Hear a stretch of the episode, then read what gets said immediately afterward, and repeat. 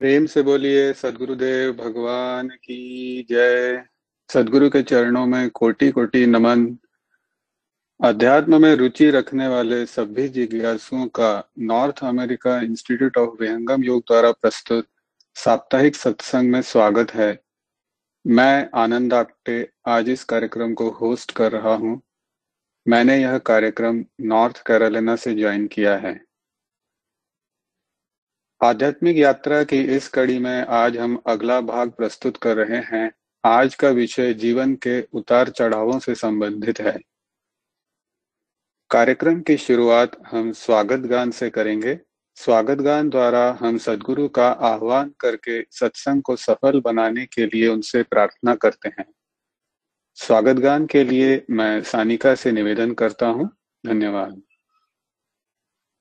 Thank you uncle स्वागत गान आज स्वागत नित्य गुरुवर संत शुभागम आइए अध्यात्म विद्या दिव्य ज्योति सोमर सबरसाइए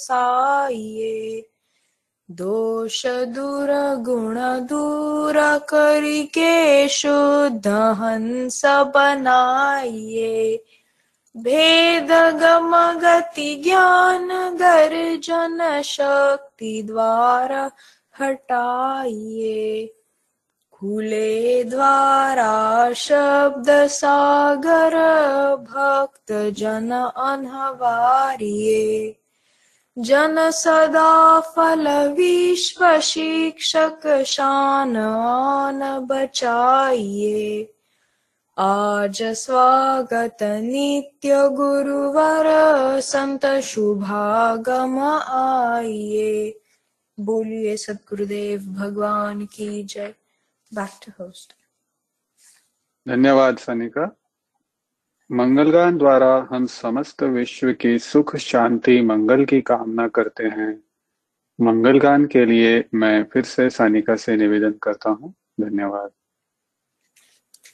थैंक यू अंकल मंगल गान विश्व शांति नाम मंगल परम गुरु को ध्याइए वर्ग द्वंद्व अशांति दूर कर भाव भेद मिटाइए सार्वभौम समष्टि सत्ता ध्यात्म राज्य बनाइए भेष भाषा भाव जगमय ज्ञान पर दरसाइए समृद्धि, सुख, शांति, धरातल स्वर्ग भूमि बनाइए विश्व शिक्षक जन सदा फल, नीति, स्वर अपनाइए विश्व शांति नाम मंगल परम गुरु को ध्याइए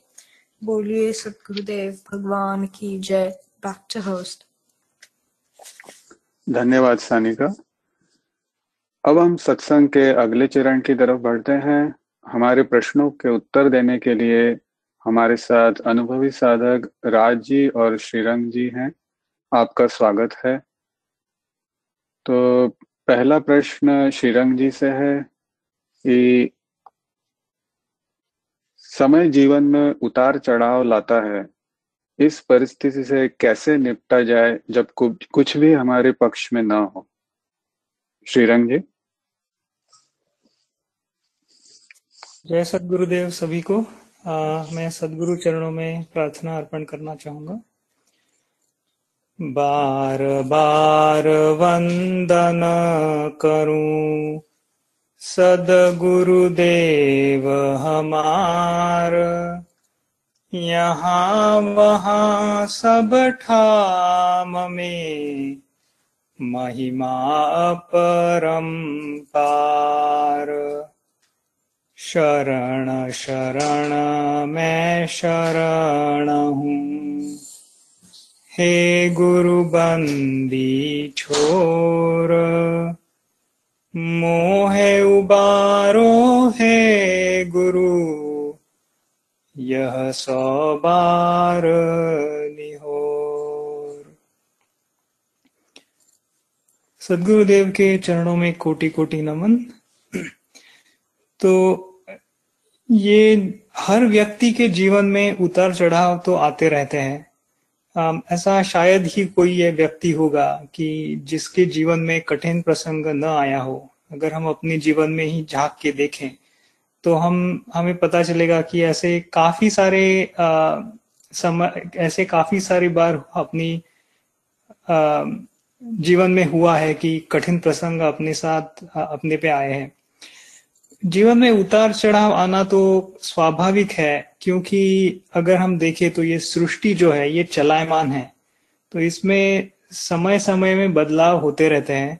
यहाँ कोई भी वस्तु या परिस्थिति एक जैसे नहीं रहती। जो आज है, वो कल नहीं है, जो कल होगा, वो आज नहीं है। तो ये ऐसा सृष्टि का नियम ही है। तो कठिन समय आने पर हमें धीरज रखना चाहिए। क्योंकि जिस प्रकार कठिन समय आता है, उसी प्रकार वो चला भी जाएगा। तो अध्यात्म, आध्यात्मिक पथ पर चलने वाले जो साधक है तो उनके लिए सदगुरुदेव ने, स्वरवेद में लिखा है कि कैसे कठिन कर, परिस्थिति का सामना किया जाए। तो स्वरवेद में स्वामी जी लिखते हैं कि, धीरज अचल सुमेरु सम विघ्न आय फिर जाय। डीगे धीर न तिल भर, धीर अगम गम पाय। तो स्वामी जी कहते हैं कि हमें पर्वत की तरह धैर्यवान होकर अचल और दृढ़ रहना होगा। दृढ़ और अचल रहने से विघ्न आके चले जाएँगे। हमें तिल भर भी अपने पथ और सिद्धांत से विचलित नहीं होना है। जब हम बिना बिना रुके सदगुरु के दिखाए हुए मार्ग पर चलते रहेंगे तभी अपने लक्ष्य की हम प्राप्ति कर पाएँगे। जो उपदेश सदगुरुदेव ने आध्यात्मिक पथ पर चलने के बारे में किया है वही उपदेश हम अपने आम जीवन में भी लागू कर सकते हैं। तो स्वामी जी आ, आगे दोहे में लिखते हैं कि धीरे से सब होता है बिन अधीर क्या पाय? पास लक्ष्य दूर जा पड़े, चंचलता के आय। तो स्वामी जी इस दोहे में कहते हैं कि सारे कार्य धीरे से होते हैं, अधीर होने से हमें कुछ नहीं मिलेगा। अधीरता या चंचलता से पास में जो आया हुआ अपना लक्ष्य है, वो भी दूर चला जाता है। बचपन में हम सब लोगों ने कई लोगों ने ताश के पत्तों का बंगला बनाने की कोशिश की होगी या बनाया होगा भी।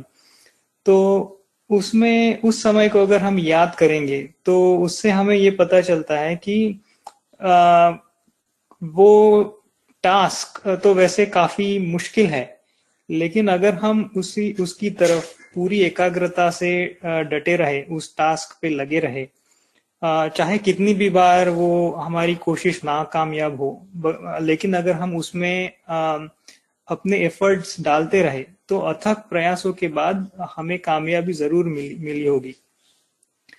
तो यही चीज़ हम अपने कठिन समय के याद, कठिन समयों के सब साथ समय पर याद कर सकते हैं कि जो हम लोगों ने आचरण रखा जब छोटे थे, एक टास्क बहुत हमारे लिए मुश्किल था तो हमारे लिए उस समय, वो कठिन समय के बराबर ही था।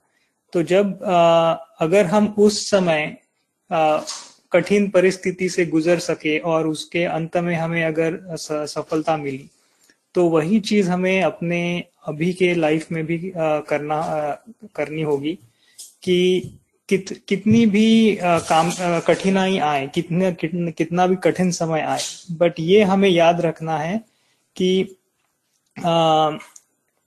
कंसिस्टेंसी और परसिस्टेंस अगर हम लोग रखेंगे कि प्रयास करते रहे और आ, कभी निराश ना हो अगर ये हम हमेशा याद रखें और वही आचरण में लाए तो कठिन समय से गुजरना हमारे लिए आ, थोड़ा सा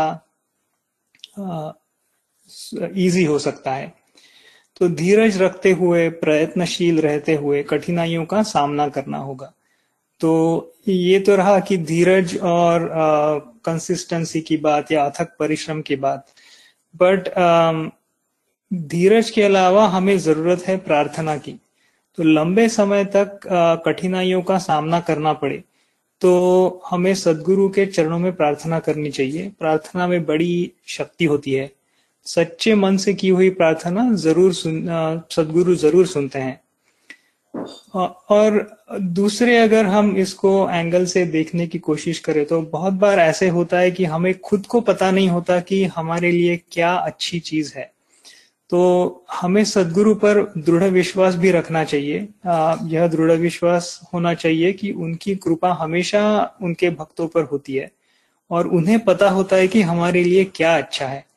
क्योंकि बहुत बार हम ये सोच, अगर हम अपना बचपन ही याद करें तो बहुत बार हमने ये देखा है कि जैसे कि अपने पेरेंट्स हमें बोल रहे हैं कि पढ़ाई करो, तुम्हारे फ्यूचर के लिए अच्छा है, लेकिन तभी हमारा मन खेलने कूदने में लगा रहता था। तो तभी हमें ऐसा लगता था कि वो हमारे लिए एक कठिन समय है। भले ही अभी हम उस अभी पीछे मुड़कर देखे और हम उसको हँसी में ले लेकिन जब हम छोटे थे तो ऐसे लगता था कि अरे अभी होमवर्क करना पड़ेगा और ये बहुत मुश्किल काम है। इससे अच्छा अगर मैं बाहर अपने दोस्तों के साथ खेलने जाऊँ तो कितना कितना अच्छा होगा या मेरे मन मन के लिए म, मेरा मन उससे प्रसन्न रहेगा।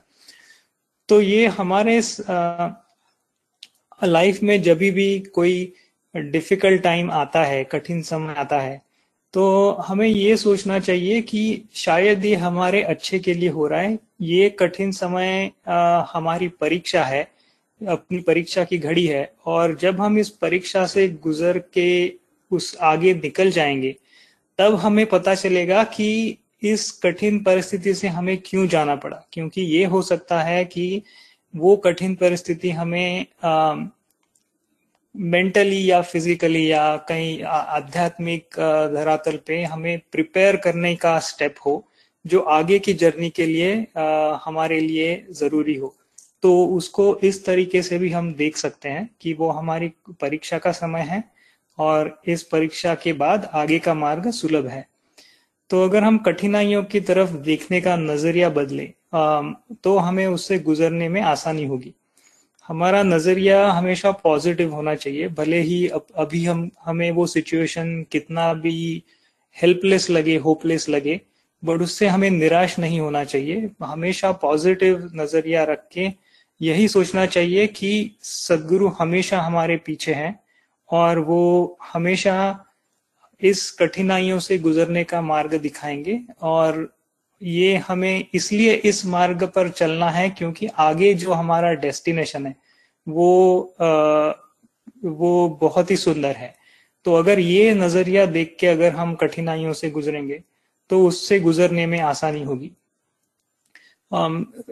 एक एग्ज़ाम्पल मैं छोटा सा देना चाहूँगा हम हमने काफ़ी बार सुना भी है कि पॉजिटिव होना यानी क्या? तो जब अगर सोचो कि हमें बहुत प्यास लगी है और पानी का आधा भरा हुआ ग्लास अगर हमें दिख जाए तो हमें भगवान का शुक्रिया करना चाहिए कि मुझे पानी पीने के लिए पानी मिला। हमें ये नहीं, ये ये विचार जरा भी मन में नहीं आना चाहिए कि मुझे बहुत प्यास लगी है, लेकिन मुझे पीने के लिए सिर्फ़ आधा गिलास ही पानी मिला।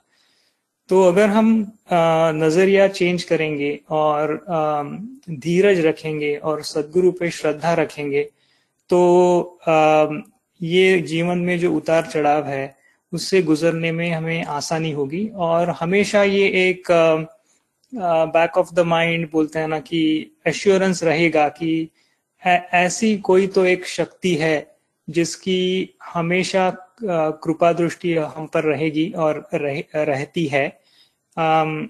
तो हम इसे इससे हमारा ये जीवन सुखकर हो जाएगा भले ही उसमें कुछ उतार चढ़ाव आए। तो मैं इत, इतना ही कहना चाहूँगा। अगर मेरे से कुछ गलती हुई हो तो कृपया मुझे माफ़ कर दे। जय सदगुरुदेव। धन्यवाद श्रीरंग जी। आपने बहुत ही सुंदर तरीके से जो महत्वपूर्ण मुद्दे थे उनको छुआ है कठिन परिस्थितियों से निपटने के लिए। धैर्य विश्वास प्रार्थना प्रयास अपना दृष्टिकोण बदलना, ये सभी बहुत ही महत्वपूर्ण बातें हैं। तो अगर ये इस प्रश्न के संबंध में अगर और कोई अपना मत रखना चाहे या अपने विचार रखना चाहे तो कृपया आगे आए। या किसी को यह प्रश्न पूरी तरह से उत्तर नहीं मिला हो तो कृपया वे पूछ सकते हैं। धन्यवाद।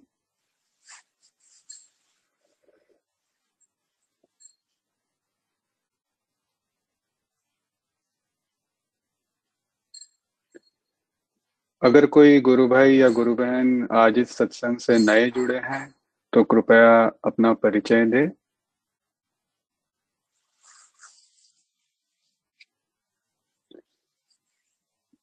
ठीक है, अगर यह प्रश्न सबको क्लियर है तो हम अगले प्रश्न की तरफ़ बढ़ते हैं।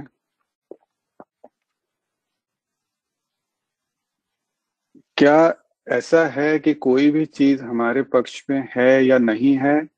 या यह सब मन की रचना है। तो मैं राज्य से अनुरोध करूँगा कि वे इस प्रश्न को लें। धन्यवाद। जय श्री गुरुदेव। सर्वप्रथम मैं सदगुरु चरणों में अपनी प्रार्थना रखता बार बार वंदन करूँ। सदगुरुदेव हमार। यहाँ वहाँ सब ठाम में महिमा परम पार। शरण शरण मैं शरण हूँ। हे गुरु मोहि उबारो हे गुरु, यह सौ बार निहोर। ये प्रश्न बहुत ही अच्छा है कि जब कोई भी चीज़ हमारे पक्ष में हो या नहीं, यह सब मन की रचना है या क्या है? तो सर्वप्रथम तो एक बात ये रखना चाहूँगा। एक ऋचा है जिसमें लिखा, कहा गया है कि देह धरे का दंड तो सब काहू को होए। ज्ञानी भोगे ज्ञान से, भोगी भोगे रोए। तो इस दोहे में बहुत सारी बातें हैं। प्रथम तो ये कि देह धरे का दंड तो सब काहू के होए। तो इसमें समझने की बात यह है कि इस संसार में हम अगर जन्म लेते हैं तो हमें कष्ट, तकलीफें, इन सबसे तो गुजरना है ही। चाहे वह कोई ज्ञानी हो, चाहे कोई भोगी हो। तो अगर हम जन्म लिए हैं और हमें कष्ट ना हो तो ऐसा नहीं संभव है। तो अब बात आती है कि अगर ज्ञानी भी है तो उसे क्या ज्ञान होता है और भोगी से क्या डिफरेंस है? तो पहला डिफरेंस तो यही होता है कि आपकी इच्छा क्या है? आप संसार में ही जीना चाहते हैं या फिर आपको यह समझ होती है कि आपके जीवन का लक्ष्य क्या है और आपको जाना कहाँ है? इन दो बातों का जिनमें भेद है वहाँ पे बहुत सारी चीज़ों में अंतर हो जाता है। जिनको संसार में ही रहना है, वे इसी जीवन को ही जीवन समझ करके यही रहना, मरना समझते रहेंगे। तो उनके जीवन में थोड़ा सा भी कष्ट होगा तो शायद उन्हें बहुत ज़्यादा भी लगने लगे। और जो ज्ञानी होते हैं, जिनको ये समझ होने लगती है कि हाँ यह संसार क्या है और इस संसार का मैं प्राणी नहीं हूँ और मुझे आगे कहीं और चले जाना है। तो उसके ऊपर कष्ट भी आते हैं तो उसको भोगने के लिए उसमें क्षमता रहती है, उसमें दृढ़ता, विश्वास के साथ वह उस भोग को भी भोगता है। दोनों को ही भोग है, लेकिन अंतर हो जाता है कि आप उसे कैसे टैकल करते हैं, आप उसकी मन स्थिति वहाँ क्या हो जाती है। तो उद्विग्नता नहीं होती है, उतनी वह अपने आप को कंट्रोल में रख पाता है। कष्ट सभी को है। तो बहुत सारे अब संसार को समझना ज़रूरी है कि ये संसार में कष्ट है तो कैसे रूप से कष्ट है? तो उसमें कई चीज़ें हैं। प्रथम तो है कि ये संसार के अंदर में कहा गया त्रैताप दुख भी है। हमारे कर्मों का फल भी है। तो इन सारी चीज़ों को मिला के बहुत बार, कई बार क्या होता है कि हम जैसा करते हैं, वैसा तो भोगने को मिलता ही है। कई बार ऐसा भी होता है कि आप नहीं करते हैं, कोई दूसरा आपको कुछ कह देता है वह भी कष्ट का कारण हो जाता है। कोई दूसरे आपके लिए कुछ घटित करते हैं, या आप जैसा कर्म करते जाते हैं, आप अच्छा करें, बुरा किए पहले का, क्योंकि सारे तरह के कर्म है, प्रारब्ध है, संचित है क्रियमान है, इन सब का हमें फल मिलता है। तो जीवन के अंदर में ये सारी चीज़ें घटित होती है। तो संसार में अगर हम जन्म लिए हैं तो ये सब चीज़ों से ही हमें गुजरना ही है। और कुछ नहीं हुआ तो बहुत सारे लोग पीड़ित होते हैं, कहीं पे भूकंप आ जाती है, कहीं पर कोई प्राकृतिक आपदा आती है, उससे कष्ट हो जाता है। तो इसीलिए इस संसार के अंदर में समय समय से तो कुछ ना कुछ ऊपर नीचे चलते ही रहेगा। तो उसके साथ में हम, ये ज्ञान जब हमें होने लगता है और ये समझने लगते हैं कि इसकी गति ऐसे है और इसीलिए यहाँ संतों ने, महात्माओं ने सबने कहा कि यहाँ जीवन तो मृत्यु लोक है, कष्टदायक है। यहाँ कौन सा सुख हम ले रहे हैं? और उसके बाद जब आप को ज्ञान रहता है और आप उस मार्ग पर चलने लगते हैं कि नहीं, यहाँ तो मुझे नहीं रहना, यहाँ का मैं निवासी ही नहीं हूँ। मैं किसी और लोक का, देश का निवासी हूँ। तब वहाँ से आप जब कष्टों को भी आते हैं तो आपके अंदर में एक अलग दृढ़ता रहती, विश्वास रहती है। धीरे धीरे जब आप उस मार्ग पर चलने लगते हैं कि यहाँ से मुझे निकल जाना है। तब आप में धीरे धीरे धैर्य, दृढ़ता इसके साथ आप आगे बढ़ पाते हैं। नहीं तो आप में उद्विग्नता होगी ना। जैसे एक सिंपल सी बात है। अगर एक छोटे बच्चे को कहीं पर लाइक छूट जाए, कहीं कष्ट दिखता है तो वह बहुत, अगर अकेला है तो वह बहुत रोएगा भी। उसे कोई सहारा नहीं दिखेगा। लेकिन अगर उसी में उस बच्चे को पता है कि उसका पिता या पेरेंट्स बगल में है तो दौड़ के उनके पास चला जाता है। तो ऐसा ही होता है जब हम परमात्मा और सदगुरु का सानिध्य हमें जब प्राप्त हो जाता है तो हमारे साथ क्या हो जाता है? हमारे साथ एक बड़ा संबल जुड़ जाता है कि मेरे साथ एक सत, ऐसी सत्ता ऐसे सदगुरु जुड़े हैं जिन जिन्होंने मुझे अपनी शरण में लिया है।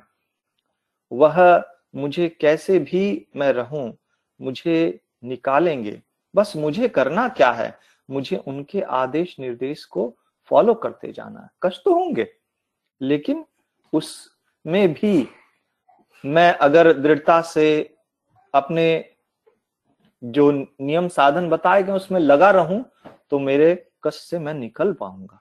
मुझमें एटलीस्ट धैर्य होगा, मुझमें इतना मेरा मन मन जो है वो उतना उद्विग्न नहीं हो होगा।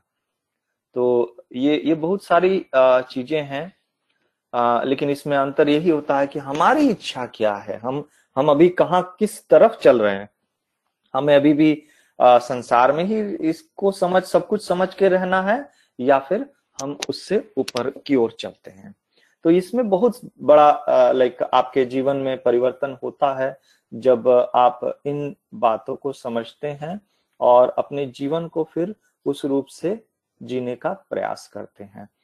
तो इसमें इसीलिए कि कई बार हमारे पक्ष में चीज़ें हैं, नहीं हैं तो बहुत सारे समय हमारे कर्मों का फल भी मिलता है और हम समझ नहीं पाते हैं कि हमारे कर्म से है या प्रकृतिक से है। तो इसको अगर आप, हम सब जब स्वरवेद पढ़ेंगे तो स्वरवेद के अंदर में बहुत सारे स्वामी जी ने एक्सप्लेनेशन दिया है कर्म के बारे में मन स्थिति के बारे में, मन के बारे में और प्रकृति के बारे में तो वो सब चीज़ों को जब हम पढ़ के हमें जब उसका ज्ञान होता है तो आपको बहुत सारी चीज़ें धीरे धीरे समझ में आती हैं कि कहाँ पर आपकी मन की रचना होती है। और बहुत बार हम बैठे रहते हैं कुछ हम कर नहीं रहे हैं, हमारे सामने कुछ चल नहीं रहा है, लेकिन मन न जाने किन बातों को लेके क्या से क्या गढ़ देगा? आप जैसे आपका किसी से द्वेष भी है तो वह ऐसे स्थिति मन में बैठ के आप बना लेंगे कि आप उसे डांट रहे हो। या आ, आ, कोई कोई आ, बुरा दृश्य आपने देखा है तो आपकी मन स्थिति आपको लेके कल्पना कर सकता है अच्छा ऐसे में आप ये कर लेंगे या आपका वो हो लेगा। तो कई बार ऐसी भी स्थितियाँ होती है तो यहाँ सब पे भी ऐसा कुछ नहीं है कि कुछ हो रहा है, लेकिन हमारा मन हमें उस चीज़ों से भी कष्ट देने लगता है। तो जितनी भी संसार में ईर्षा द्वेष, ये सबसे भी हम अपने आप को बचाएँ और इनके लिए जो मार्ग है वह है कि मन को हम अपना दृढ़ बना करके जब अपने ज्ञान और लक्ष्य की तरफ़ में रहेंगे तो वही चीज़ हमारे लिए बहुत सहज हो जाएगी, हमारे लिए आसान हो जाएगा अपने मन को बाहर निकालना। इसी क्रम में क्योंकि जो जीवन का समय है वह बहुत ही महत्वपूर्ण है। स्वामी जी ने कहा कि आ, आ, समय कम और पंथ हमारा जो आ, है वो बहुत दूर है बहुत बड़ा है। हमें जिस मार्ग पर चलना है आ, अपने आप के उद्धार के लिए वह वह बहुत बड़ा मार्ग है। उसमें हमारा जीवन का समय एक जीवन का समय भी बहुत कम है। तो हमें उस रूप से भी ध्यान देना कि मेरे समय को मैं कहाँ उपयोग कर रहा हूँ। अगर मैं संसार की चीज़ों में ही उपयोग कर रहा तो मुझे उससे निकालना चाहिए। या जितना भी, जहाँ भी हम समय दे रहे हैं, हमें उस समय के लिए बहुत ही सतर्क होना चाहिए कि मैं कैसे अपने समय को अपना बना लूँ।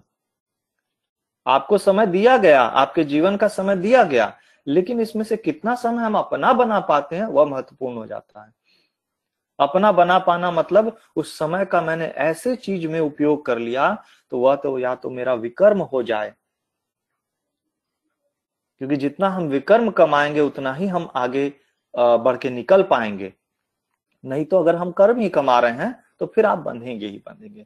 तो उसके लिए ही हमें प्रयास करना चाहिए। तो यही यही चीज़ों के अंतर से इसमें हो जाता है कि ऐसी क्या मतलब हम, हमारे पक्ष में, नहीं पक्ष में तो इन सब में हमारे कर्मों का इस प्रकृति के नियमों से और हमारी जो रचना हुई प्रारब्ध से तो उसमें भी हमारे लिए अपने कर्म का प्रभाव है, फल है तो हम जहाँ तक जा सकते हैं, जाते हैं, हमारे जीवन की रचना उस रूप से हुई है। लेकिन इसमें भी अधीर नहीं होना होता है उद्विग्न नहीं होना होता है और बड़े धैर्य के साथ अपने जीवन को जीना होता जो आ, आ, हम पहले भी आगे स्वर्वेद से सुन चुके हैं। तो इसीलिए हम सभी इस चीज़ का प्रयास करें और अपने जीवन को एक आध्यात्मिक रूप से समझने का प्रयास करें अपने जीवन का उद्देश्य को समझने का प्रयास करें और उस ओर अपने जीवन को ले जाएँ जहाँ पर एक योगी को जाना है जहाँ पर हम सभी आत्माओं को जो भूले भटके इस संसार में पड़ गए हैं हमें इससे भूल निकल जाना है यहाँ से। तो इसी के साथ मैं यहीं पर विराम लूँगा। धन्यवाद। ओवर टू होस्ट बहुत बहुत धन्यवाद राज जी। आपने बहुत ही सुंदर तरीके से इस प्रश्न का उत्तर दिया है। हमें अपने जीवन का लक्ष्य ध्यान में रखना चाहिए बिग पिक्चर ध्यान में रखना चाहिए और ज्ञान पूर्वक स्थितियों की तरफ़ अपना दृष्टिकोण रखना चाहिए बहुत ही आ, इस किसी और को अगर इसी संबंध में अपने भाव रखने हैं तो कृपया आगे आए। धन्यवाद।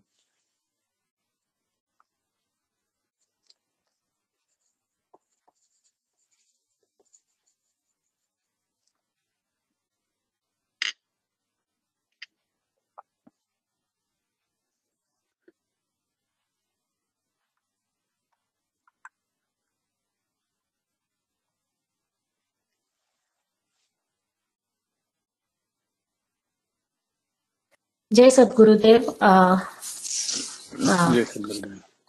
या आ, मेरा नाम तोशवी है और मुझे क्वेश्चन है आज के प्रश्नों आ, के तरफ़। आ, जो लोग अभी कठिन समय से जा रहे हैं और जिन्हें अभी जो लोग अभी विहंगम योग या सत्संग से नहीं जुड़े हैं और जिन्हें कुछ परिस्थिति के कारण बाकी सब कुछ चीज़ें या सत्संग सुनना इन इस सब का समय नहीं हो तो उनके लिए क्या सजेशन है जो कठिन परिस्थिति से अभी गुजर रहे हैं उनके लिए? जय सतगुरुदेव राज जी आप इस प्रश्न को लेना चाहेंगे? आ, जी जस्ट मैं एक बार और क्वेश्चन रिपीट करने के लिए प्रार्थना करूँगा। आ, मेरा ये क्वेश्चन है आ, आ, जो लोग अभी कठिन समय से गुजर रहे हैं और जो अभी विहंगम योग या सत्संग के सत्संग से नहीं जुड़े हैं, उन लोगों के लिए परिस्थिति अनुसार अगर विहंगम योग से अभी जुड़ना या सत्संग अटेंड करना इनका समय नहीं हो तो उनके लिए ये कठिन परिस्थिति से पार होने के लिए, उनकी निर्णय क्षमता बना बना के रखने के लिए क्या सजेशन है? देखिए उस सब के लिए तो सर्वप्रथम तो ये है कि आ, जो ये प्रकृति है ये परिवर्तनशील है। कभी भी एक समय एक जैसा नहीं रहता है। तो सर्वप्रथम तो वह धैर्य रखें क्योंकि जैसे अब कष्ट है तो आ, मुझे नहीं पता आप किन कष्टों की बात कर रहे हैं। अगर मान लीजिए ये पैंडमिक के बारे में कह रहे हैं तो यह तो उनके अपने की सिर्फ़ स्थिति नहीं है। इसमें तो बहुत पूरे इस पूरे संसार के लोग इससे ही जूझ रहे हैं।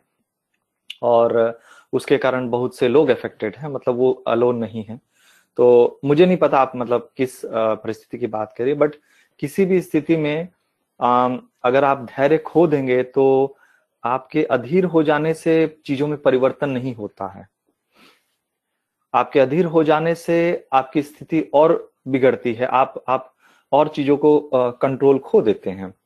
तो सबसे बड़ी बात है कि धैर्य रखें और क्योंकि परिवर्तनशील है तो धीरे धीरे वह स्थिति चेंज ज़रूर होगी। हाँ कुछ कष्ट आते हैं तो उनको, उनके अनुसार आपको जो सोल्यूशन हो उसके तरफ़ आपको बढ़ना चाहिए। अगर आप को विहंगम योग से अगर नहीं भी जुड़े हैं तो आ, उस स्थिति में भी आपको मतलब अपना धैर्य तो नहीं खोना चाहिए ये तो मैं ज़रूर कहूँगा। क्योंकि धैर्य खोने से तो आप के लिए स्थिति आपकी अपनी और बिगड़ जाएगी। हाँ और जो यथा संभव आपकी क्षमता से है जिसमें जितना कर सकते हैं आप अपना प्रयास उसमें करें और एक पॉजिटिव भाव से करें कि जो आप कर रहे हैं वो अच्छे के लिए है और उसको आप अच्छे रूप से निभाने की कोशिश करें। आ, मैं इतना ही जोड़ सकता हूँ। बाकी आ, तो जैसी आ, मतलब जिस चीज़ के बारे में आप कह रहे हैं प्रॉब्ली वो सबके लिए या स्पेसिफिक है विच आई डोंट नो धन्यवाद राज़ी थैंक यू थैंक यू धन्यवाद राज जी अगर किसी को और कोई प्रश्न हो तो कृपया पूछ सकते हैं। जय सदगुरुदेव। हम्म, मैं योगेश बोल रहा हूँ। अभी जो तोशवी जी का जो प्रश्न था वो बहुत सुंदर प्रश्न है।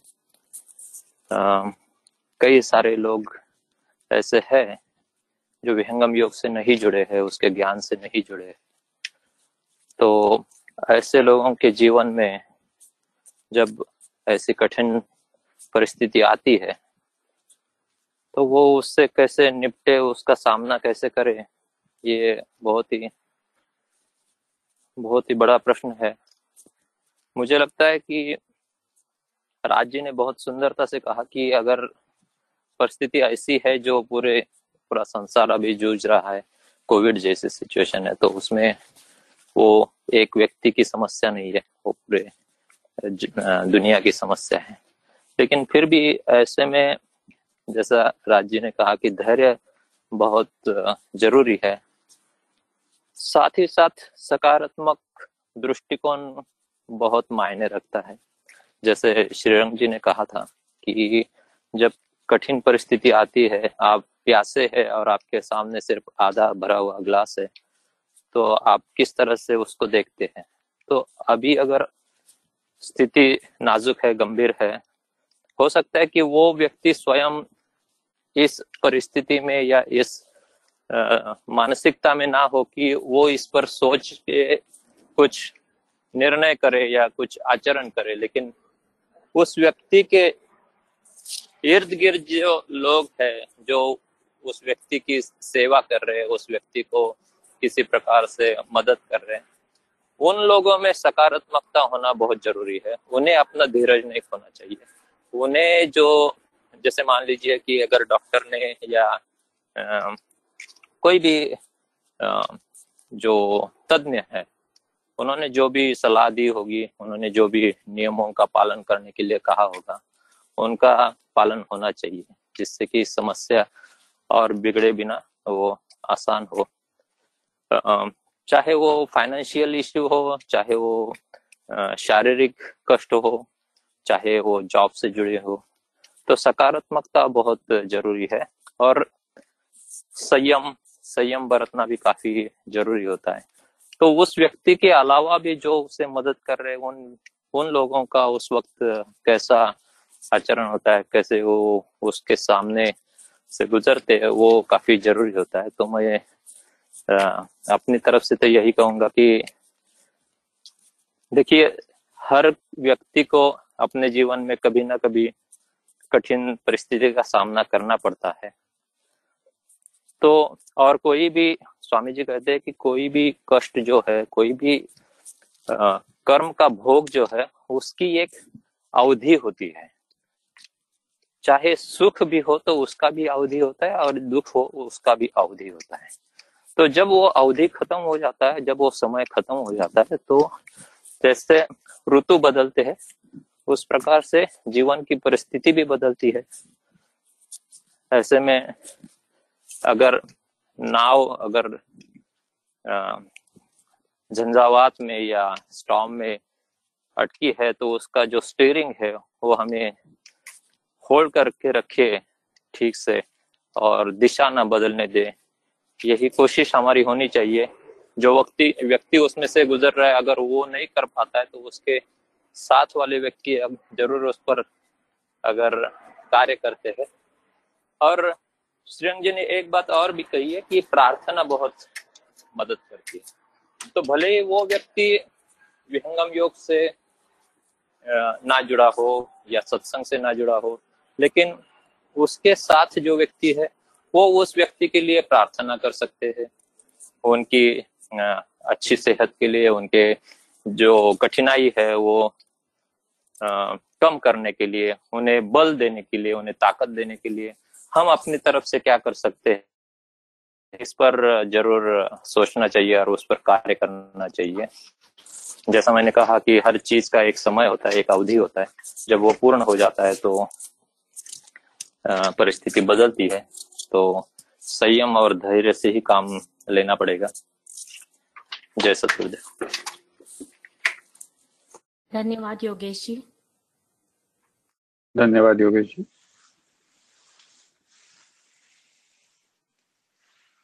अगर किसी और को कोई प्रश्न हो तो कृपया अपने प्रश्न पूछ सकते हैं।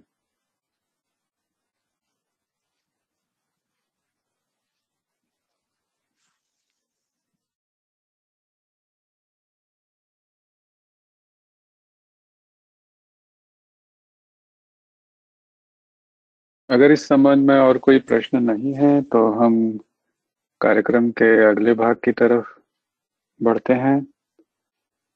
तो जैसा कि आज हमने आज के प्रश्नों के थ्रू जाना कि जीवन में परिस्थितियाँ बदलती रहती हैं, यह प्रकृति का स्वभाव है, उतार चढ़ाव आते रहते हैं। लेकिन अगर हम धैर्य, विश्वास प्रार्थना, प्रयास पर अपना ध्यान रखें एवं अपना दृष्टिकोण बदलें। जीवन के लक्ष्य की तरफ़ ध्यान रखें तो इन परिस्थितियों से हमें जूझने में आसानी होगी। हमारे लक्ष्य की तरफ़ आगे बढ़ने में हमें एक दिशा मिलेगी।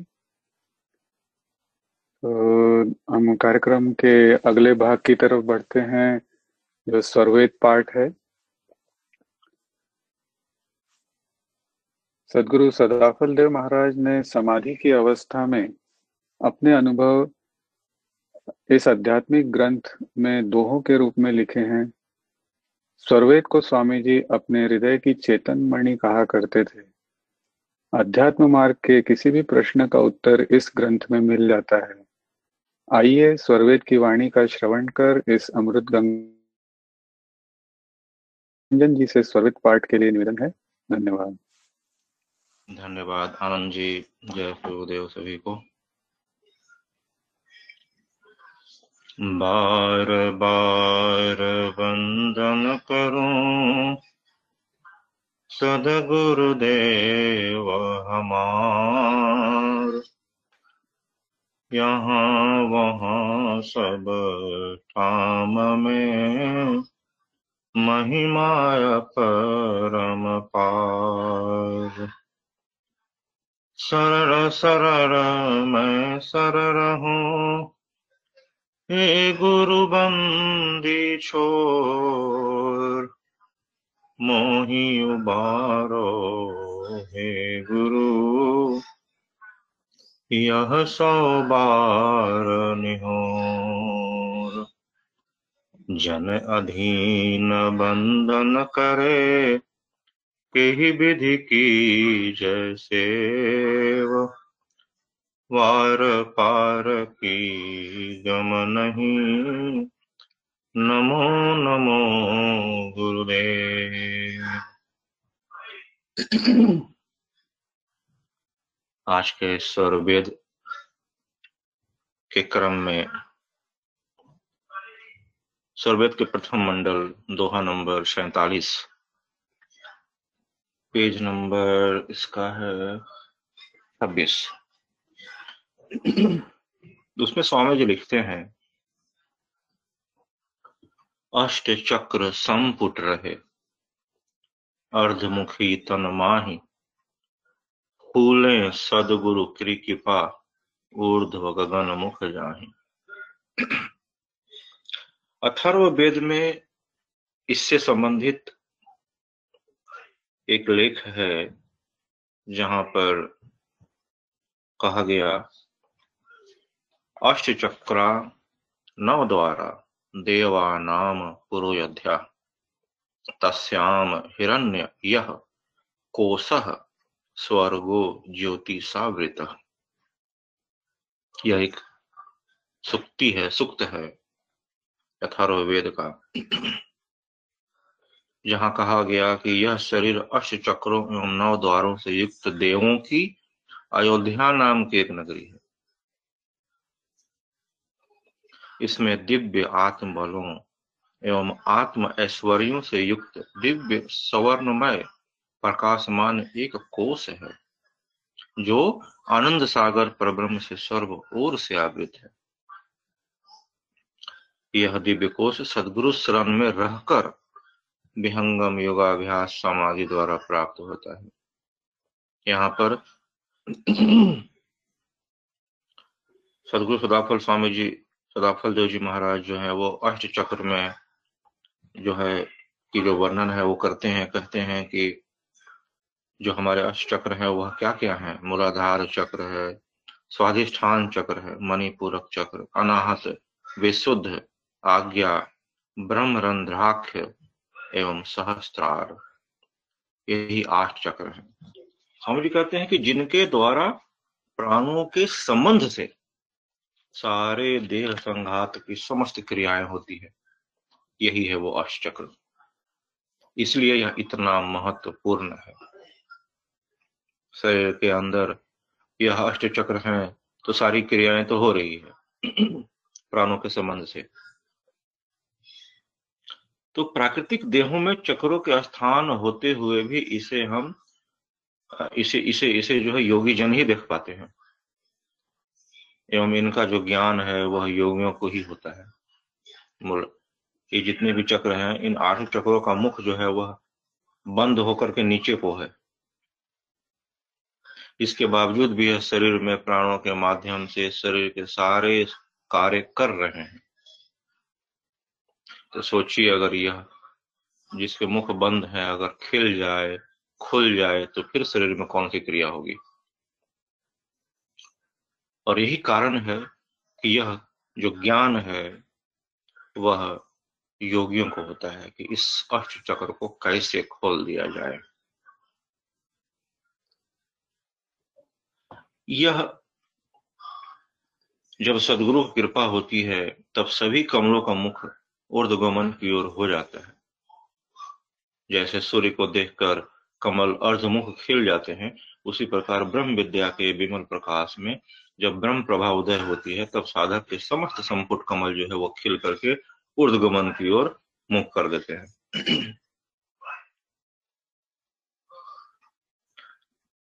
तो जब सदगुरु की विशेष दया होती है विशेष उनकी विशेष प्रभा से जब इन कमलों को प्रकाश प्राप्त होता है तो यह खिल जाते हैं। सदगुरु की सहज दया होती है परंतु कृपा करने पर होती है ऐसे नहीं होती। इसलिए अध्यात्म जगत में आ, सविता सदगुरु जब अनन्य शरण आस्तिक भावपूर्ण निष्ठावान भक्त की ओर एक विशेष स्थान से दिव्यालोकन करते हैं तब देह के आठों कमल खिलकर ऊर्धमुख हो जाते हैं। अब सवाल है कि इस अष्ट कमलों को, ये जो आठों कमल है, यह कहाँ कहाँ होते हैं? पहला है स्वामी जी ने कहा मूलाधार। क्या कार्य होता है इस मूलाधार का? मूलाधार जो होता है, वह गुदा और मेरु के मध्य में होता है, जिसे मूलाधार चक्र कहते हैं। और इसमें क्या होते हैं? चार कमल दल होते हैं। अर्थात कमल के जैसे पत्ते होते हैं, उसमें चार तरह के पत्ते होते हैं। इस चक्र का जो वर्ण है, वह रक्त अर्थात लाल रंग का होता है। पृथ्वी तत्व, गंध, गुण ब्रह्म देवता भूलोक एवं तत्व बीज, ये जो है चार तत्व है, चार वर्ण जो है इसके अंदर में है। इसलिए यह चक्र कैसा है? चौकोन है। जिस पर दल अक्षर वंग, संग संग और संग। यह मूलाधार चक्र गुदा से दो अंगुल ऊपर और मेरु से एक अंगुल नीचे, चार अंगुल प्रमाण केंद्र पर स्थित है। इसी स्थान में कुंडलिनी सदैव स्थिर रहती है और यह सर्व नाड़ियों को घेर कर साढ़े तीन फेरा मेरुदंड को घेर कर कुटिल आकृति से अपने मुख में जो है पूछ को लेकर के सुषमना जो है को बंद किए रखती है। अब मूलाधार चक्र के मध्य में योनि है और उस योनि में कुंडलिनी की स्थिति है और उसी स्थान में कान बीज के साथ सुषमना की स्थिति है। इसलिए मूलाधार का खोलना ज़रूरी है ताकि हमारी सुषमना जो है वह अलग हो जाए, वह खुल जाए, खिल जाए। उसके बाद आता है उसके ऊपर स्वाधिष्ठान। यह चक्र जो है पेरू स्थान में स्थित है। इसमें कैसे होते हैं? छह कमलवत होते हैं, सठ। यह चक्र जो है, सिंदूरी रंग का होता है। केसरिया कह लीजिए। जल तत्व, रस गुण विष्णु, देवता भुव लोक एवं तत्व बीज, ऐसे कल्पना किए जाते हैं कि है लोग है वहाँ पर, ऐसे लोग है। उसके बाद है मणिपूरक चक्र। यह नाभि स्थान में स्थित है। इसमें दस दल होते हैं। उसके बाद है अनाहत चक्र, यह स्थान जो है हृदय स्थान में स्थित है। इसमें द्वादश दल होते हैं, बारह। आप सोचिए, कितने तरह के जो है चक्र हैं। उसके बाद है विशुद्ध चक्र। यह चक्र कंठ के स्थान में स्थित है। इसमें सोलह दल होते हैं। इसके बाद है आज्ञा चक्र। यह चक्र जो है वह भूबध में स्थित होता है। तो इसमें इसमें दो दो ही पत्ते होते हैं, दो ही दल होते हैं इसमें। और यह श्वेत रंग का होता है। उसके बाद है ब्रह्मरांध्राक्ष। जिहवा के मूल स्थान में ब्रह्मरंध्राक्ष का चक्र स्थित है। और पता है आपको, इस पर संयम करने से जो शक्ति प्रकट होती है, वह प्रकृति युक्त शक्ति है। और बहुत ही पावरफुल शक्ति होती है प्रकृति की। और लास्ट में जो सबसे अंत में जो है वह है सहस्त्रार चक्र। यह चक्र जो है हमारा ब्रह्म स्थान में स्थित है। इसमें सहस्त्र कमल दल होते हैं। इस चक्र का जो है, इस चक्र का अवर्ण तत्वातीत सत्य लोक एवं तत्व बीज विसर्ग है। इस पर कहते हैं कि देवता का वास है। कुंडलिनी शक्ति को जागृत कर, संहस्तार चक्र पर शक्ति का शिव के साथ मिलन करा कर अमृत तत्व को प्राप्त कर अभिमान किया कहता है, ऐसा लोग कहते हैं। तो स्वामी जी कहते हैं, ऐसा कुछ नहीं है। यह सब प्राकृतिक और मन द्वारा कल्पित हैं कि इन चक्रों पर किसी भी तरह का देवी देवता का निवास है।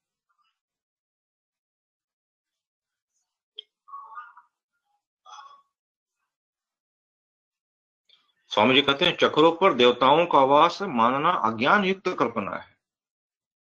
यह प्राकृतिक योगियों का भ्रम मूलक सिद्धांत है कि आठों चक्र अर्थात कमल पर अलग अलग देवताओं का वास है। स्वर्वेद में स्वामी जी क्या कहते हैं? कहते हैं कि देव वास नहीं चक्र पर, मोह कल्पना जान। साचा सृष्टि विराट है, तीन लोकमय ज्ञान। देव द्योतक है अर्थ का देव करण परमान। अक्षर चिदयरु सकल जड़ चौदह देव प्रमाण स्पष्टता के साथ स्वामी जी ने लिख दिया। कहते हैं कि आठों चक्र अर्थात कमल पर अलग अलग देवताओं का वास यह कल्पना है। तीन लोक सृष्टि का एक विराट सांचा है, जिससे समस्त जगत बनता है। ब्रह्म, जीव एवं प्रकृति, मिश्रित इस विशाल सृष्टि के मूलारंभ तेजोमय अंडकार को विराट कहते हैं। देव का अर्थ, प्रकाश द्योतक होता है, अर्थात जो प्रकाश करता है, उसे देव कहते हैं। जो देता है, वही देव है, जो समस्त जगत का प्रकाशक, सर्व कमल प्रदाता है। देव इंद्रियों को कहते हैं।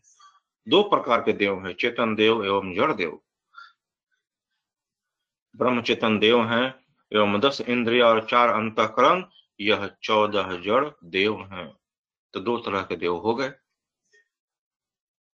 वही स्वामी ने कहा कि चौदह देव प्रमाण। इन अष्ट चक्रों के संबंध में स्वामी सदाफल देव जी महाराज और भी चीज़ लिखते हैं स्वर्वेद में। कहते हैं कि आठों कमल इस शरीर के अंदर पिंड एवं ब्रह्मांड में स्थित है, जिस पर काल निरंजन का वास है। अर्थात ये आठों कमल प्रकृति में है, जिस पर प्राकृतिक माइक शक्ति विद्यमान है। सदगुरु के रहस्यमय साधन विशेष दया से इस प्रकृति से परे चेतन मंडल में विशेष दिव्य अलौकिक चेतन कमल भी है, उसका भी अनुभव होता है। जब ये सारे अष्ट चक्र खुल जाते हैं, तभी हमारी शक्ति जब ऊर्धगमन हो जाती है तो हम उस अलौकिक जो अलग एक और कमल है, उसका हम अवलोकन करते हैं, उसका अनुभव प्राप्त होता है।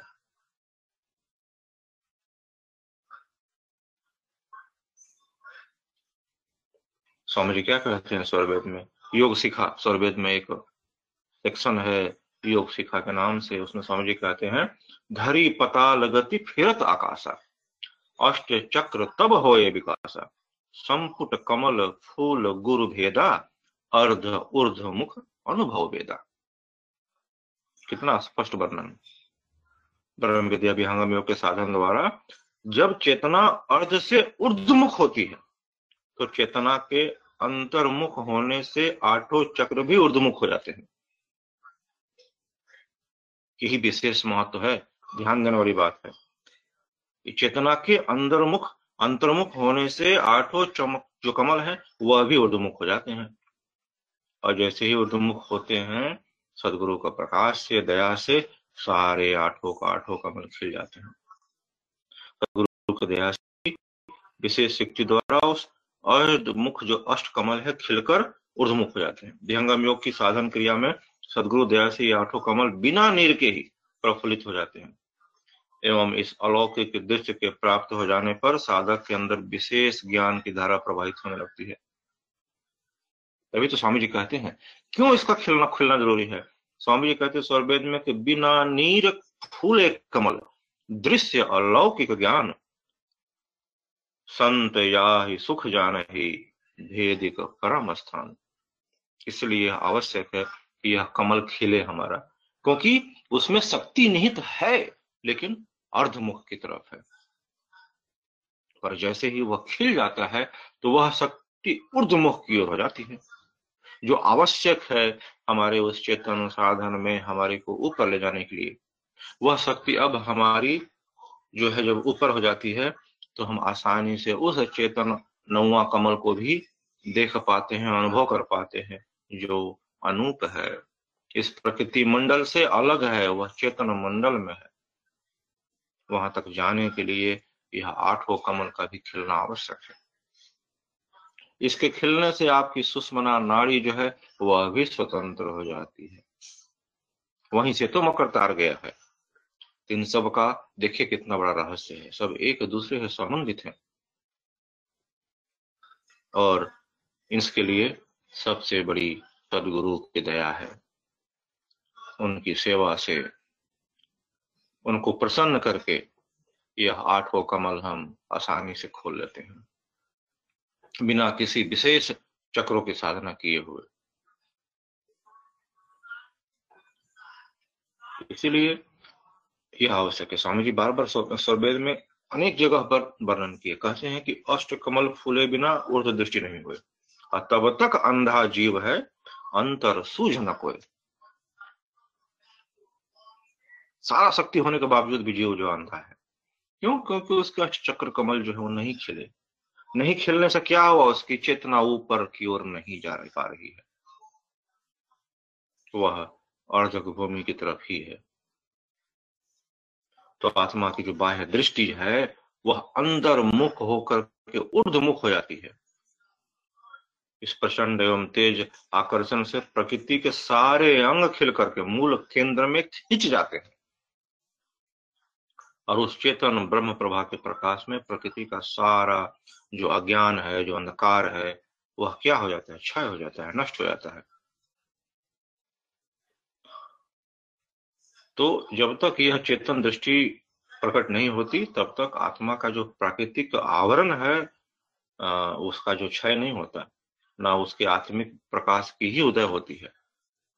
इसीलिए यह आवश्यक है कि वह सदगुरु के प्रकाश में, सदगुरु की दया से, वह साधन अभ्यास से इस अष्ट कमलों को खोले और उर्द की ओर चले। स्वामी जी एक जगह और लास्ट में स्वरवेद में लिखते हैं, स्वामी जी स्पष्ट है कि ब्रह्म विद्या उर आवते, कंप प्रफुल्लित मात, कमल चक्र सब खिलते, ज्ञान उदय परमात्मा। है ना? कितना स्पष्ट वर्णन कर रहे हैं स्वामी जी। और क्या कहते हैं स्वरवेद में? गुरु विधान गुरु गम्य से। अष्ट चक्र रुध प्राण मन मारो गुरु गम्य से देह करो निष्प्राण देह जब तक निष्प्राण न हो जाए, देह में जब तक मन की शक्ति कार्य कर रही है, जब तक वह मर ना जाए, जब तक वह अपने बस में ना आ जाए, तब तक कहाँ अध्यात्म है? इसलिए आवश्यक है। सदगुरुदया से, उनके विधान से, उसके विधि से यह सब खोलने की, अपने आप को ऊपर ले जाने की ऊपरम जाने की। अष्ट चक्र को ब्रह्म विद्या विहंगम योग में क्या कहा गया? हम लोग उसका वेधन नहीं करते। वेधन का मतलब होता है ज़ोर ज़बरदस्ती करके उसको कभी नहीं खोलते। अष्ट चक्रों को हम लोग शोधते हैं, शोध करके और ऊपर ले जाते हैं। क्या कहा गया? कि साधन प्रक्रिया में क्या कहा गया? कि जैसा स्वामी जी ने उपदेश किया है, अष्ट चक्रों को शोध करके वायु को कहा ले जाते हैं? महाशून्य, परमाणु मंडल में लय कर देते हैं। शरीर को निष्प्राण करके और उसके बाद मन को उसके कारण में विलीन कर देते हैं। तो प्राण के लय होने के बाद मन भी अपने मूल कारण में आकर के शांत हो जाता है। इसलिए सबसे पहले हम प्राण को लय करते हैं। प्राण मंडल में वायु के पहुँचने पर प्राण अपने आप स्थिर हो जाता है। एवं अष्ट चक्रों को उसके बाद हम शोध करके, वायु अपने मंडल में पहुँच करके विलीन और शांत हो जाती है, खत्म। उसका उसको काम नहीं है। इसी को देह का निष्प्राण होना कहते हैं।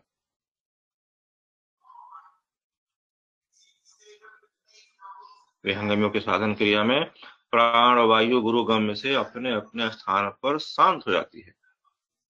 कुंभक प्राणायाम करके वायु की गति धारणा नहीं हो जाती, नहीं, शांत नहीं होता। विहंगम मार्ग में सदगुरु दया से कुंडलिनी मार्ग छोड़ देती है और सुषमन प्रवाह होने लगता है। जो सुषमनातीत योगी हैं, प्राण एवं मन से रहित होकर अपने शुद्ध चेतन प्रकाश से वो क्या करते हैं? हर समय उस परमानंद का भोग करते हैं। इसलिए विहंगम योग में प्राण एवं मन के स्थिर करने का विधान प्राकृतिक योगों से भिन्न है थोड़ा। विलक्षण है। सदगुरु प्रकाश में प्राण एवं मन को स्थिर करके हमें आगे बढ़ना है। जो मन रूपी भौरा है, उसका वास जो है नौवा कमल में है। इसलिए स्वामी जी पहले ही कह चुके कि नौवा कमल अनूप है। आठ कमल तो खिल गया। उस नवा कमल तक कैसे पहुंचोगे? और जब तक वहाँ नहीं पहुँचते, मन शांत नहीं होगा। मन का वास ही है वहीं पर। और जैसे ही मन वहाँ वास कर जाता है पहले प्राण, फिर मन, बस अध्यात्म शुरू हो जाता है। तब आत्मा की असल यात्रा जो है वह प्रारंभ हो जाती है। उसके पहले तक हमने क्या किया? इन सभी को रोक करके अपनी चेतनत्व को, अपनी चेतन धार को हमने ऊर्धमुख किया, अर्धमुख से। है ना? अष्ट कमल मकरंद में, एक सौवेद में दोहा है, मुझे याद नहीं कहाँ पर है, लेकिन स्वामी जी कहते हैं, अष्ट कमल मकरंद में मन व भ्रमर कर वास। नौवा कमल अनूप है, गंध भ्रमर मन नाश वहीं पर मन का नाश हो जाता है। तो आज के लिए इतना ही। सौरवेद की इस विशेष दोहे का यही महत्व समझाने का आप लोगों ने सौभाग्य दिया। धन्यवाद। किसी भी तरह की त्रुटि के लिए मैं क्षमा चाहता हूँ। Over to you, Anand ji. बहुत बहुत धन्यवाद निरंजन जी। आपने बहुत ही सुंदर तरीके से इन दोहों को समझाया। कार्यक्रम को हम अब समाप्ति की ओर ले चलते हैं। हम कार्यक्रम की समाप्ति गुरु वंदना, आरती एवं शांति पाठ द्वारा करते हैं। गुरु वंदना द्वारा हम सदगुरु के प्रति समर्पण व्यक्त करते हैं एवं सदगुरु कृपा के लिए प्रार्थना करते हैं। मैं सानिका जी से निवेदन करूँगा कि वे गुरु वंदना की अंतिम चार पंक्तियाँ गाएँ। धन्यवाद। सानिका दूसरे मीटिंग में है तो मैं उसकी जगह तीनों प्रार्थना करती हूँ। जय सदगुरुदेव। प्रभु कल्प संत समाज उत्तम सर्वधर्म आचार्य है जिमिनाद्य आश्रित सिंधु के है विश्व पथमय कार्य है। प्रभु सत्य समाज तेरा आप रक्षा कीजिए जन सदा फल ज्ञान भक्ति वृद्धि दिन दिन कीजिए बोलिए, सदगुरुदेव भगवान की जय। धन्यवाद तोशवी जी। आरती के द्वारा हम सदगुरु की महिमा गाते हुए सदगुरु सत्ता से जुड़ने का प्रयत्न करते हैं। तोशवी जी से निवेदन है कि आरती के अंतिम पंक्तियाँ गाएँ एवं सभी से निवेदन है कि अपने अपने स्थान पर खड़े हो जाएँ। धन्यवाद। आरती। गुरुमूर्ति गति चंद्रमा, सेवक नयन चकोर, पलक पलक निरखत रहे गुरुमूर्ति की ओर। श्वेत श्वेत मय श्वेत है। श्वेत श्वेत। मय श्वेत तीन पाद मरुत भरा श्वेत महानद श्वेत। अष्ट चक्र सब शून्य पर धरा धरा के पार। तहा सदा फल घर किया। भूल पड़ा संसार। बोलिए सदगुरुदेव भगवान की जय। धन्यवाद तोशवी जी। शांति पाठ द्वारा हम सदगुरु से पूरे विश्व की शांति के लिए प्रार्थना करते हैं। तो जी से फिर से निवेदन है कि वे शांति पाठ की अंतिम पंक्तियाँ गाएँ। धन्यवाद। शांति पाठ। हे प्रभु शान्ति स्वरूप शान्ति शान्तिमय शान्ति शान्ति शान्ति जन शान्ति हो। पूर्ण शान्तिमय शान्ति हे प्रभु शान्ति प्रदान कर। दूर हो सर्व अशान्ति देव सदा फल शांतिमय। शांति शांति, सुख, शांति। बोलिए सदगुरुदेव, भगवान की जय। धन्यवाद तोशवी जी। आप सभी अपने व्यस्त जीवन में से समय निकालकर सत्संग से जुड़े, इसके लिए आप सभी को शुभकामना एवं धन्यवाद। त्रुटियों के लिए मैं क्षमा चाहता हूँ। सानिका जी, राज जी, श्रीरंग जी तोशवी जी, योगेश जी, निरंजन जी, इन सभी का सक्रिय योगदान के लिए धन्यवाद। आशा है आपके आध्यात्मिक प्रश्नों के उत्तर आपको मिले होंगे, एवं आप इनको अपने जीवन में उतार कर अपनी आध्यात्मिक यात्रा में निरंतर अग्रसर होते रहेंगे, एवं अगले सप्ताह फिर इस सत्संग से जुड़ेंगे। सदगुरु के चरणों में प्रार्थना है कि आपका दिन एवं आने वाला सप्ताह मंगलमय एवं सुखमय हो। धन्यवाद। जय सदगुरुदेव।